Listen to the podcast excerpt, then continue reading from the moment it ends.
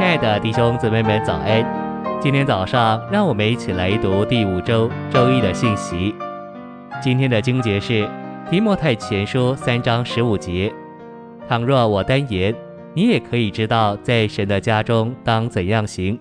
这家就是活神的召会，真理的柱石和根基。歌罗西书二章十九节：持定元首本于他，全身借着结合经得了丰富的供应。并结合一起，就以神的增长而长大。诚心喂养，保罗所服侍给提摩太的，完全是关于在堕落的时期，在教会中当怎样行。关于在神的家中当怎样行，以下是其中两个点。首先，我们必须尊重基督的元首权柄，无论我们是什么、做什么、说什么，都该在一种灵里。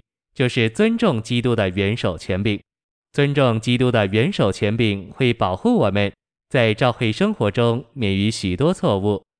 今天基督教的主要问题就是不顾基督的元首权柄。第二件事乃是全教会都是真理的柱石和根基，不止领头的人，乃是教会中每一个肢体都应该实行真理，认识真理，使我们能成为柱石。在这个黑暗的世代中，担负神的真理。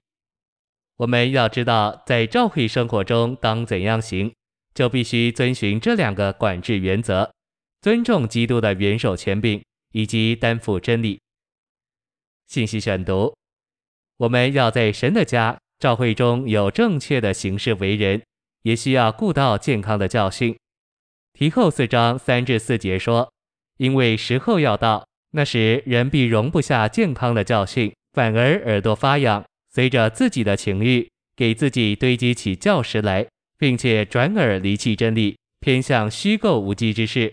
用“容”这个字是指忍受某种苦难。对某些人而言，健康的教训成了他们必须忍受的事物。他们可能比较喜欢听那些能搔他们发痒耳朵的教训。我们在教会中的行事为人。不该照着我们发痒的耳朵，反而需要照着健康的教训。一种教训是令人厌烦，或是帮人搔痒，并不重要。我们需要思考的乃是，到底这是不是健康的教训？教会中的教训必须是健康的。为着我们在教会生活中的行事为人，只听健康的教训是另一个管制原则。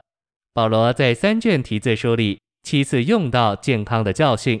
健康的话、健康话语和健康言语这些词，他知道，当照会生活堕落时，人会厌烦健康的教训，偏好那些能搔他们发痒耳朵的教训。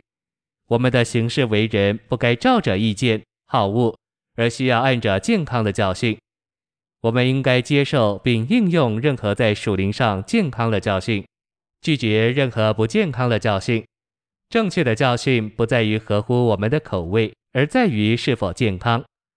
保罗在提前一章三至四节写道：“我往马其顿去的时候，曾劝你人住在以弗所，好嘱咐那几个人，不可教导与神的经纶不同的事，也不可注意虚构无稽之事和无穷的家谱。